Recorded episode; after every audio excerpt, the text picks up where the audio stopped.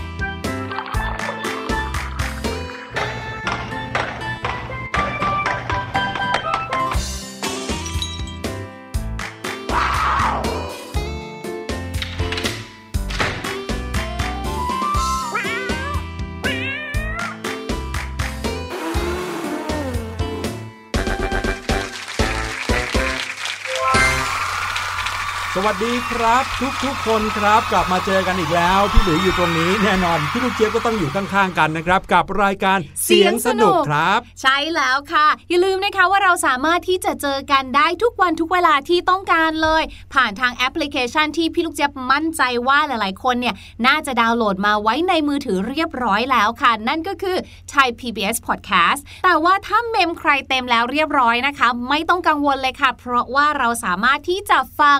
รายายการเสียงสนุกผ่านทางหน้าเว็บไซต์ก็ได้เช่นเดียวกันค่ะ กับเว็บไซต์ thaipbspodcast.com ค่ะ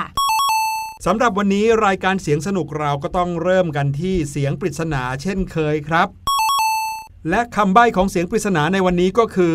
เสียงกีฬาที่ต้องการความเงียบครับ จะเป็นเสียงของอะไรไปลองฟังกันดูครับ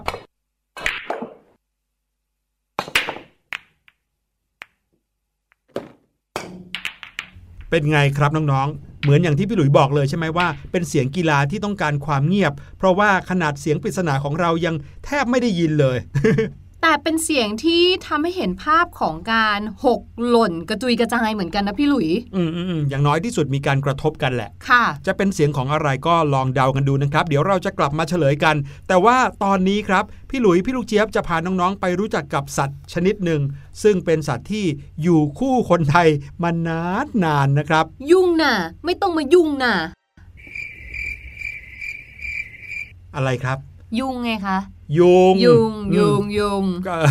ก็ใช่แหละครับ แต่เชื่อว่าตอนนี้น้องๆหลาย ๆ คนนะ คงจะกำลังงงทำนองเพลงที่พี่ลูกเจี๊ยบร้องอยู่เมื่อกี้ค่ะ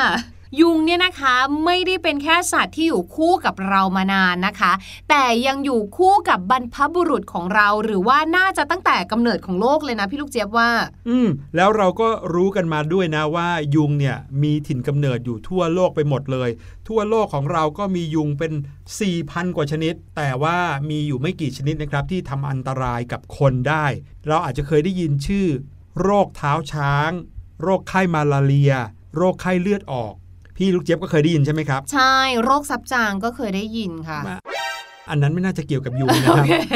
แต่จะบอกว่าหลาย ๆ คนเนี่ยก็อาจจะยังจำสับสนอยู่ว่ายุงชนิดไหนที่เป็นพาหะของโรคอะไรนะครับ เดี๋ยววันนี้จะมาทบทวนกันให้ชัดเจนอีกทีหนึ่งเรียกได้ว่าผ่าน EP นี้ไปทุกคนจะเชี่ยวชาญเรื่องยุงขึ้นมาเลยแหละครับ นอกจากนั้นก็ยังมีเรื่องราวของยุงที่มัน Amazing เหลือเชื่อมาก ๆ มาฝากอีกด้วยค่ะ จะมีอะไรบ้าง เดี๋ยวเราไปตะลุยอาณาจักรยุงกันเลยค่ะ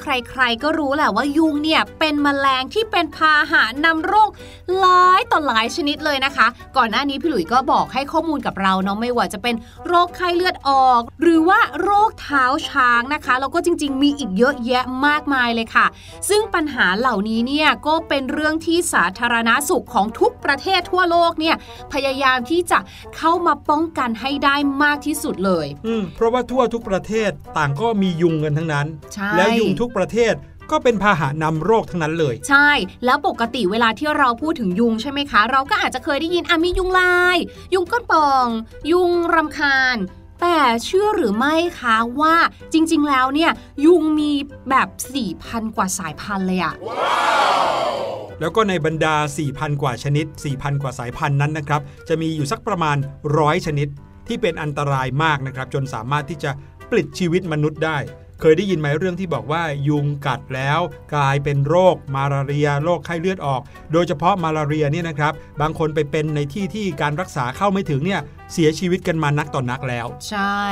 ดูเป็นแมลงตัวเล็กๆ เองเนาะอืมว่ากันว่ายุงในบางที่น่ะร้ายกว่าเสือด้วยซ้ำไปนะครับ และคิดดูสิถ้าเป็นยุงเสือเนี่ยจะยิ่งร้ายไปอีกกี่เท่าครับพี่ลูกเจี๊ยบอืมถ้าอย่างนั้นนะคะเรามาทำความรู้จักยุงเพิ่มมากขึ้นดีกว่า สิ่งแรกที่เราควรจะรู้นะคะ แล้วก็สำคัญไม่แพ้กันเลยก็คือ วงจรชีวิตของยุงนั่นเอง ถามว่าทำไมต้องไปรู้จักชีวิตเขาด้วยเนี่ยอืมเพราะว่าเราเคยได้ยินใช่ไหมหนึ่งวิธีนะคะเบื้องต้น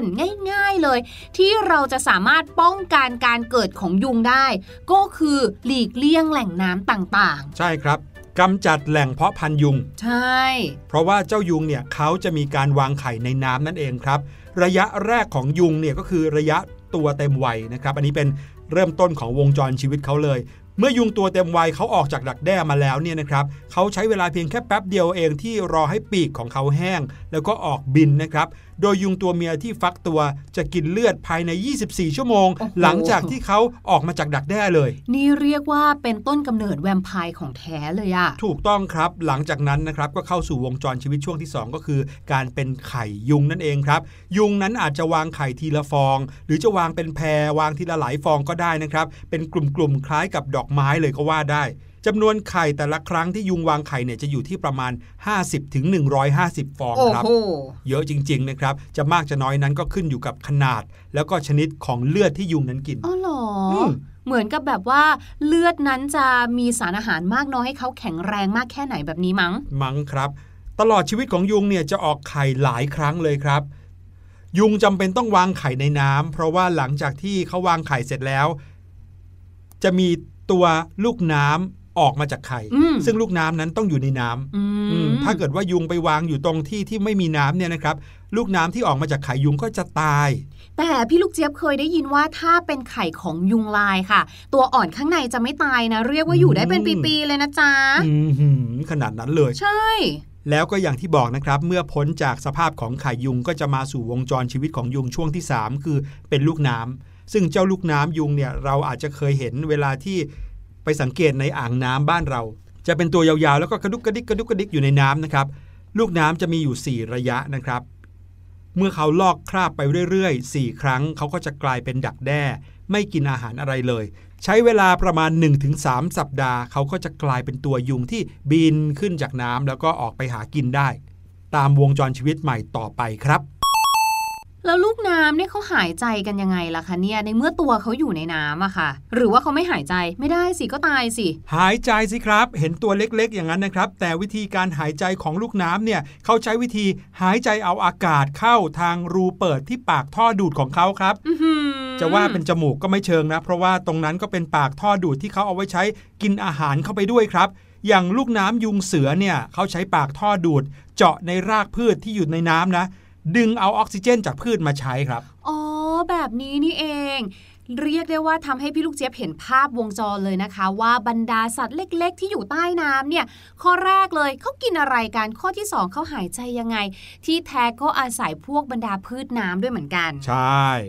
แล้วก็อย่างที่เราทั้งสองคนเนาะได้เล่าให้ฟังตั้งแต่แรกนะคะ ว่าถ้าเราพูดถึงบรรดายุงทั้งหมดทั่วโลกเนี่ยโอ้โหมีแบบ 4,000 กว่าสายพันธุ์เลยอะค่ะ แต่ว่าเดี๋ยวเราเนี่ยจะมาเจาะแค่สายพันธุ์ในประเทศไทยของเราดีกว่าค่ะ ในประเทศไทยบ้านเราเนี่ยนะคะ มียุงทั้งหมด 4 สายพันธุ์ ที่เป็นพาหะนำโรคร้ายอันตรายถึงชีวิตเลยนะครับ สายพันธุ์หลักๆ เลยที่เรารู้จักกันดีอะเช่นก้นป่องเอ่ยยุงลายเอ่ยแต่ค่ะ พี่ลูกเจี๊ยบอะเพิ่งรู้จักยุงอีกสองสายพันธุ์ในบ้านเรา ก็คือ ยุงรำคาญ อยากบอกว่าเราก็รำคาญยุงเหมือนกันนะ ไม่ใช่แค่ยุงรำคาญเรานะ และอีกสายพันธุ์หนึ่งค่ะ พี่หลุยค่ะก็คือ ยุงเสือค่ะ ครับผม วันนี้เราจะมาทบทวนกันหน่อยครับ ชนิดแรก ยุงก้นปล่องครับ เจ้ายุงก้นปล่องเนี่ยมีลักษณะเด่นที่ช่วยแยกแยะ ยุงนี้ออกจากยุงชนิดอื่น ๆ ได้อย่างชัดเจนครับ ถ้าเกิดเราเคยเห็นภาพของยุง แบบซูมชัดๆเนี่ยไม่ว่าจะเป็นภาพถ่ายหรือว่าภาพวาดนะครับ คนเขาจะชอบทำให้เห็นว่ายุงเนี่ยจะยกท้องของมันขึ้นสูง แล้วก็ทิ้งหางลงมาด้านล่าง ซึ่งเขาจะทำอย่างนี้เฉพาะตอนที่เขายืนทรงตัวดูดเลือดอยู่ครับ และเขาจะวางไข่เป็นใบเดี่ยวๆ แต่ละใบจะแยกจากกันบนผิวน้ำที่ใส แล้วก็ไหลช้า แล้วก็มีร่มเงาครับ จะสังเกตว่าแตกต่างจากการวางไข่ของยุงชนิดอื่น ที่จะวางกันเป็นแพร50 ใบร้อยใบนะครับในปัจจุบันประเทศไทยเป็นแหล่งกบดานของยุงก้นปล่องกว่า 73 สายพันธุ์ครับ เยอะมากๆนะฮะแต่ว่ามีเพียงแค่ 3 สายพันธุ์เท่านั้น ที่เป็นพาหะนำโรคมาลาเรียครับทีนี้เราต้องจำเอาไว้แล้วว่า ยุงก้นปล่องเป็นพาหะนำโรคมาลาเรียนะครับ ซึ่งเกิดจากเชื้อโปรโตซัวพลาสโมเดียมที่มาจากยุงนั่นเองครับ โรคมาลาเรียเป็นโรคที่อันตรายมากนะครับ เนื่องจากผู้ที่ติดเชื้อมีโอกาสเสียชีวิตถึง 35%เลยทีเดียว พูดง่ายๆว่า มีติดโรคมาลาเรีย 3 คนอาจเสียชีวิตได้ 1 คนครับ โรคร้ายแรงหรือว่าโรคอันตรายที่เกิดจากยุงเนี่ยไม่ได้มีแค่โรคมาลาเรียเท่านั้นนะคะ แต่ยังมีโรคเท้าช้างอีกด้วยค่ะ ซึ่งโรคเท้าช้างเนี่ยไม่ได้เกิดจากยุงก้นปล่องนะคะ แต่เกิดจากยุงรำคาญค่ะ จริงๆ แล้วเนี่ยยุงรำคาญไม่ได้เจอแต่ในประเทศไทยของเราเท่านั้นนะคะ แต่สามารถเจอได้บ่อยๆ เลยที่ทวีปแอฟริกาแล้วก็ทวีปเอเชียค่ะ โดยเฉพาะในฤดูฝนค่ะ เจ้ายุงรำคาญเนี่ยนะพี่ลูกเจี๊ยบอยากจะตั้งชื่อเขาให้อีกชื่อหนึ่งว่าเป็นยุงแวมไพร์อะเพราะว่าเจ้ายุงรำคาญเนี่ยเป็นยุงที่ไม่ถูกกับแสงสว่างค่ะ ก็เลยมักจะออกหากินในเวลากลางคืนอืมเออส่วนถามว่าเขากินอะไร เขาเนี่ยชอบดูดเลือดคนและสัตว์ คือพูดง่ายๆคือบรรดาสัตว์เลือดอุ่นต่างๆ เช่น วัวควายหมูแบบนี้ค่ะ ในเรื่องของการวางไข่นะคะ ก็จะเหมือนกับยุงทั่ว ๆ ไปแหละก็คือ วางไข่เป็นแพรในบริเวณที่มีน้ำขังเน่าเสีย ที่มีปริมาณสารอินทรีย์สูง หมายความว่าอย่างไร เช่นค่ะ ที่ที่มันมีน้ำขังสกปรก หรือบรรดาในท่อระบายน้ำอะมันก็จะมีเศษอาหารต่างๆ รวมมาด้วยใช่ไหมคะครับหรือบางทีเป็นมูลสัตว์อย่างเงี้ยโอ้โห เนี่ยแหละค่ะเรียกว่าเป็นที่ทางบ้านที่เหมาะสมสำหรับบรรดายุงรำคาญเลยแหละค่ะ สิ่งที่อันตรายของยุงรำคาญเนี่ยคือน้ำลายของเขาค่ะเอ้ยน้ำลายของยุงรำคาญเนี่ยนะคะ จะทำให้เราเนี่ยคัน แล้วก็มีตุ่มแดงเกิดขึ้นบนผิวหนังค่ะ และสำหรับบางคนที่แพ้น้ำลายของยุงรำคาญเนี่ยนะ บอกเลยว่าไม่ได้เป็นแค่ตุ่มนะอืมเพราะจะเป็นแผลขนาดใหญ่โอ้โหแล้วแผลเหล่านี้เนี่ยแหละค่ะ มันจะเสี่ยงต่อการติดเชื้อสูง เพราะอะไร 1. เพราะเราเกาคือมันคันไงใช่เราก็ต้องเกาใช่ไหมคะเกาเสร็จไปเกาตรงอื่นต่ออีกถูกต้ององจากเชื้อโรคที่เกิดจากน้ำลายของยุงที่มันก็อยู่ในแผลนั้นอยู่แล้วเนี่ยนะ ปรากฏว่าไปรวมกับเชื้อโรคจากเล็บของเราอีก ผลเปิดค่ะ เชื้อโรคภายนอก วิ่งเข้ามาหาอีก ทั้งหมดทั้งมวลรวมกันเนี่ยนะคะ อาจจะนำไปสู่โรคไข้สมองอักเสบ หรือโรคเท้าช้างได้เลย โดยเฉพาะประเทศที่แบบอยู่ในแถบเขตร้อนชื้นสักหน่อยนึง แล้วก็มีจำนวนประชากรหนาแน่น อย่างที่พี่ลูกเจี๊ยบบอกก่อนหน้านี้เนาะว่า เราจะสามารถพบเจอยุงรำคาญได้บ่อยๆ เยอะๆเลยเนี่ยคือทวีปแอฟริกาแล้วก็ที่เอเชียแถวประเทศบ้านเราเนี่ยแหละค่ะหนึ่งในนั้นก็คือบรรดาพม่าเอยอินเดียเอยแล้วก็อินโดนีเซียค่ะ โอ้โห เป็นประเทศที่มีผู้คนอยู่อัดแน่นทั้งนั้นเลยนะครับใช่อย่างนี้แปลว่าในประเทศไทยในช่วงตรงไหนที่มีผู้คนอยู่อัดแน่นเยอะแยะเนี่ยหรือบรรดาแถบชุมชนแออัดก็จะมียุงรำคาญอยู่เยอะใช่เพราะแถวนั้นค่ะก็จะมีน้ำขังมากมายนะอืมบางทีก็ไม่สะอาดด้วยนะครับอะมาถึงยุงอีกชนิดหนึ่ง ซึ่งเรียกว่าเป็นไฮไลท์เหมือนกัน เพราะว่ายุงชนิดนี้เนี่ยเป็นยุงที่เป็นที่รู้จักเลย นั่นคือยุงลายครับ ลายอะไรบ้างคะ เป็นลายขาวดำเฉยๆได้แหอ๋อละแล้ควรับค่ะยุงลายเนี่ยนะครับ เราจะสังเกตเห็นเขาได้ง่ายมาก เพราะเมื่อไหร่ที่เราเห็นยุงลาย ตัวของเขาจะลายขาวดำแบบเห็นเลย รู้แน่นอนว่านี่คือยุงลายนะครับ สามารถที่จะแบ่งออกได้เป็น 2 สายพันธุ์ย่อย ก็คือยุงลายบ้านแล้วก็ยุงลายสวน อันนี้ไม่ใช่ว่ามีบ้านนึกภาพมีรูปบ้านอยู่บนตัวยุงไม่ใช่ จริง ๆ นะ พอพี่หลุยพูดนะคะ แล้วพี่หลุยบอกว่าเขาเนี่ยเป็นลายเส้นขาวดำใช่ไหมอืมพี่ลูกเจี๊ยบก็เห็นภาพเส้นสีขาวเป็นวาดรูปเป็นรูปบ้าบ้านนเลยไม่เป็นแบบใช่ราคาสามเหลี่ยมอะไรอย่างเงี้ยยุงลายบ้านก็คือยุงลายที่มักอยู่ในบ้านอืมส่วนยุงลายสวนก็คือยุงลายที่อยู่ในที่ที่มีต้นไม้เยอะแยะอ๋อนะครับ ไม่ใช่ยุงที่มีลายบ้านบนตัว หรือว่าลายสวนบนตัวนะครับ ยุงลายบ้านเนี่ยมีภูมิลำเนาเดิมอยู่ที่ทวีปแอฟริกาเหมือนกัน มักจะพบตามบริเวณบ้านที่อยู่ในเขตเมือง แล้วก็เลือกวางไข่บนบริเวณน้ำขัง โดยเฉพาะที่อยู่ในภาชนะนะฮะไม่ว่าจะเป็นตุ่มน้ำจานรองขาตู้ ในยางรถยนต์เก่าโอ้โหพวกนี้เป็นที่ที่เหมาะสมสุดๆ กับการวางไข่ของยุงลายนะครับถึงจะมีขนาดเล็กแต่สามารถที่จะบินชวัดเฉวียนได้อย่างคล่องแคล่วว่องไว ใครที่ได้ยินเสียงยุงบินผ่านหูเนี่ย ให้เดาไว้ก่อนเลย น่าจะเป็นเสียงของยุงลายบ้านอืมเพราะเขาจะวินบินแบบวิววิวมากเลยนะครับ ยุงลายบ้านเป็นพาหะนำโรคไข้เลือดออกในประเทศไทยครับ ทีนี้ต้องจำแล้วว่ายุงลายคือไข้เลือดออกนะครับ และโรคไข้เหลืองในแถบอเมริกาใต้นี่ก็เป็นยุงลายที่โหดเอาเรื่องอยู่เหมือนกัน ส่วนยุงลายสวนนะครับมีถิ่นกำเนิดอยู่ในทวีปเอเชียนี่เอง มักจะพบได้ตามสวนผลไม้ สวนยาง หรือบรรดาอุทยานแห่งชาติต่างๆนะครับ เพาะพันธุ์ตามแหล่งน้ำที่สะอาดขึ้นมาหน่อย สามารถบินได้ไกลกว่ายุงลายบ้าน เนื่องจากเขาอยู่ในธรรมชาติซะเป็นส่วนใหญ่นะครับ แล้วก็เป็นพาหะนำโรคไข้ที่เรียกว่าชิคุนกุนยา อันนี้อาจจะเคยได้ยินกันเพราะว่าเคยระบาดในไทยอยู่พักหนึ่งเลยทีเดียว แล้วก็ยังมีไข้เลือดออก ซึ่งใครก็ตามที่เป็นโรคนี้นะครับมีโอกาสเสียชีวิตถึงประมาณ 5-10%นะครับก็คือถ้ารู้เลยว่าเป็นโรค ไข้ชิคุนกุนยา หรือว่าไข้เลือดออกที่มาจากยุงลายสวนเนี่ยต้องรีบทำการรักษาให้ถูกต้องด้วย ถ้าปล่อยทิ้งไว้อาจจะมีอันตรายถึงชีวิตครับ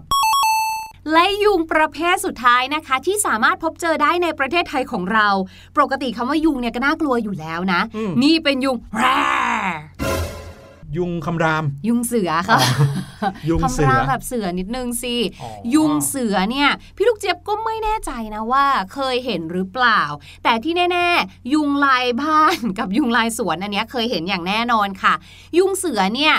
เป็นยุงที่มีสีน้ำตาลขนาดใหญ่ ที่มีเกล็ดลวดลายแปลกตาบนปีกค่ะ แล้วก็ที่สำคัญเลยคือเจ้ายุงเสือเนี่ยนะร้ายกาจมาก เพราะเขาเป็นพาหะนำโรคเท้าช้างด้วย ถามว่าทำไมเขากัดเราแล้วกลายเป็นพาหะนำโรคเท้าช้าง เพราะว่าในตัวเขานี่อาจจะมีหนอนพยาธิตัวกลมฟิลาเรียติดมาด้วยค่ะเมื่อเขามากัดเรา แล้วพยาธิหนอนพยาธิตัวเนี้ยส่งถ่ายเข้ามาค่ะอือหือจากหนอนมาสู่เราครับก็จะทำให้เรานั้นเกิดภาวะอุดตันของระบบท่อน้ำเหลืองค่ะ ส่งผลให้แขนขาและอวัยวะของเราต่างๆ เนี่ยนะคะ ที่โดนกัดเนี่ย มันบวมพองขึ้นมาเหมือนกับแบบเลือดมันไม่หมุนเวียนไม่ไหลเวียนอย่างเงี้ยครับจนมีขนาดใหญ่ที่ผิดปกติ แถมนะคะยังเปลี่ยนผิวหนังของเราให้กระด้างขรุขระด้วยค่ะ โอ้โหโหดน่าดูเลยอะมากมากๆเลยเห็นตัวกระจิ๋วหลิวแค่นี้เนาะครับยุงเสือเนี่ยนะคะมีแหล่งเพาะพันธุ์ตามบึงหรือหนองน้ำที่มีพืชต่างๆค่ะ เช่น จอกแหนผักตบชวา และที่สำคัญนะคะในประเทศไทยของเราเนี่ยพบเจอได้บ่อยๆ ทางภาคตะวันตกและทางภาคใต้ค่ะ อืมอืมอันนี้บอกน้องๆได้เลยนะครับว่า ถ้าเกิดได้ยินเรื่องราวที่พี่หลุยและพี่ลูกเจี๊ยบเล่าให้ฟังกันแล้วเนี่ย สิ่งหนึ่งที่ต้องคำนึงถึงเลยก็คือ อย่าไปวิ่งเล่นอยู่บริเวณที่มีน้ำขัง มีความชื้น หรือว่าตามสถานที่ที่มีต้นไม้ชื้นๆ เพราะว่าอาจจะเป็นแหล่งที่ยุงอยู่กันเป็นร้อยเป็นพันตัวก็ได้เพาะพันธุ์อยู่ใช่เป็นแหล่งเพาะพันธุ์มีอะไรแล้วบางทีนะครับ ถึงแม้ว่ายุงจะยังไม่ได้กัดเรา แต่ถ้าเกิดว่าเราเนี่ยไปอยู่ไปเล่นแถวแถวๆบริเวณที่มียุงวางไข่อยู่เต็มไปหมดเนี่ยก็อาจจะเป็นไปได้ที่ไข่ยุงเหล่านั้น สามารถติดมาที่ร่างกายของเรานะครับ หลังจากที่เราได้รู้จักยุงครบทุกแบบขนาดนี้นะคะ ตอนนี้นะคะฝากน้องๆไว้กับเพลงนี้เลยค่ะ ตอนนี้เป็นอยู่เลยเนี่ยมึนหัวตึบค่ะมึนหัวตืบมึนหัวตืบ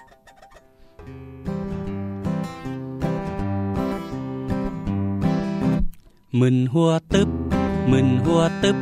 มึนหัวตึบตึบมึนหัวตึบมึนหัวตึบ ตึบมึนหัวตึบมึนหัวตึบตึบมึนหัวตึบ อยากรู้ว่ามันเป็นยังไงและมันทำไมถึงดี มันทำไมถึงเก่ง อยากดูมันทำไมถึงเดิน มันทำไมเสียงดัง ดูมันยังร้องเพลง ตีลังกาเดินหน้าถอยหลังทำไมฉลาดจังเก่งอย่างนั้นได้ยังไง แกะดูถอดดูหรือดู อยากจะรู้เครื่องยนต์กลไก ตอนแกะก็ไม่ได้จำไว้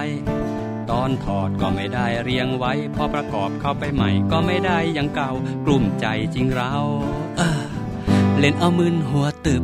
มึนหัวตึบตึบมึนหัวตึบตึบมึนหัวตึบตึบมึนหัวตึบมึนหัวตึบตึบมึนหัวตึบตึบมึนหัวตึบตึบมึนหัวตึบ อยากรู้ว่ามันเป็นยังไงนะมันทำไมถึงดี มันทำไมถึงเก่ง อยากดูมันทำไมถึงเดินมันทำไมเสียงดัง ดูมันยังร้องเพลง ตีลังกาเดินหน้าถอยหลังทำไมฉลาดจังเก่งอย่างนั้นได้ยังไง แกะดูถอดดูหรือดูนะก็อยากจะรู้เครื่องยนต์กลไก ตอนแกะก็ไม่ได้จำไว้ตอนถอดก็ไม่ได้เรียงไว้ พอประกอบเข้าไปใหม่ก็ไม่ได้อย่างเก่ากลุ่มใจจริงเรา เล่นเอามึนหัวตึบเออ มึนหัวตึบเออมึนหัวตึบมึนหัวตึบตึบมึนหัวตึบมึนหัวตึบตึบมึนหัวตึบมึนหัวตึบตึบตึบมึนหัวตึบตึบมึนหัวตึบตึบตึบมึนหัวตึบตึบมึนหัวตึบตึบตึบมึนหัวตึบมึนหัวตึบตึบตึบมึนหัวตึบตึบมึนหัวตึบตึบมึนหัวตึบตึบตึบมึนตื้อเรื่อง ราวที่ทำให้เรารู้สึกมึนหัวตึบได้เนี่ยนะคะ ก็คงจะหนีไม่พ้นเรื่องที่มันเป็นปัญหา พี่หลุยเนี่ยถูกไหมมีอยู่หนึ่งเรื่อง คือเรื่องข้อสอบครับโอ้จริงสอบทีไรนะเหมือนหัวตึบตึบเหมือนหัวตึบทุกทีเลย วันนี้ค่ะ พี่ลูกเจี๊ยบมีสำนวนสนุกๆมาแบ่งปันกันค่ะ กับสำนวนแรกนะคะ เข้ากับเรื่องของยุงที่เราพูดถึงไปเลยค่ะ ก็คือ a can of worms a can of worms ถ้า ให้เห็นภาพตรงตัวก็คือกระป๋องที่เต็มไปด้วยหนอน สังเกตนะหนอนเนี่ยมันจะยุบ ยิบยุบยิบยัวเยียออกมาใช่ไหมคะใช่ถ้าเราจะต้องแบบว่าจัดการปิดกระป๋องเนี้ยค่ะโอ้โห เราต้องเอามือแบบว่าคอยเขี่ยคอยจับหนอนเก็บเข้าไปกว่าจะปิดกระป๋องได้ เหมือนจับปูใส่กระด้งถูกต้องในภาษาสำนวนไทย ใช่ ถูกต้องเลยพี่หลุย ดังนั้นสำนวนนี้นะคะ a can of worms จึงหมายถึงปัญหา หรือเรื่องยุ่งยากที่มันซับซ้อน ยกตัวอย่างเช่น เพื่อนบอกกับเราค่ะ บอกว่าโทโท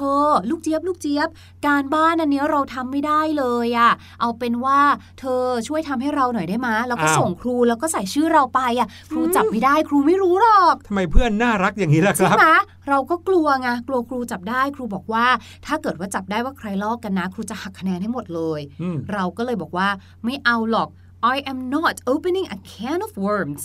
I am not opening a can of worms ก็คือเหมือนแบบไม่เอาอะ ฉันจะไม่ยอมเปิดกระป๋องอันยุ่งยากอันนี้หรอกก็คือ ฉันไม่อยากหาเรื่องใส่ตัวอืมไม่อยากแบบ เอาตัวเองเข้าไปยุ่งกับเรื่องที่จะเป็นปัญหา ถูกต้องค่ะ สำนวนนี้นะคะ พี่ลูกจะว่าเห็นภาพมากๆเลยกับ a can of worms นะคะ ขอบคุณพี่ลูกเจี๊ยบมากๆเลยครับ หวังว่าฟังแล้วปัญหาของน้องๆเกี่ยวกับเรื่องภาษาอังกฤษก็จะหายไปด้วยนะครับ เรามาเฉลยเสียงปริศนากันดีกว่านะครับ เสียงปริศนาที่บอกเอาไว้ว่าเป็นเสียงกีฬาที่ต้องใช้สมาธิอย่างสูง เป็นเสียงอะไรนั้นไปฟังกันอีกสักรอบหนึ่งครับ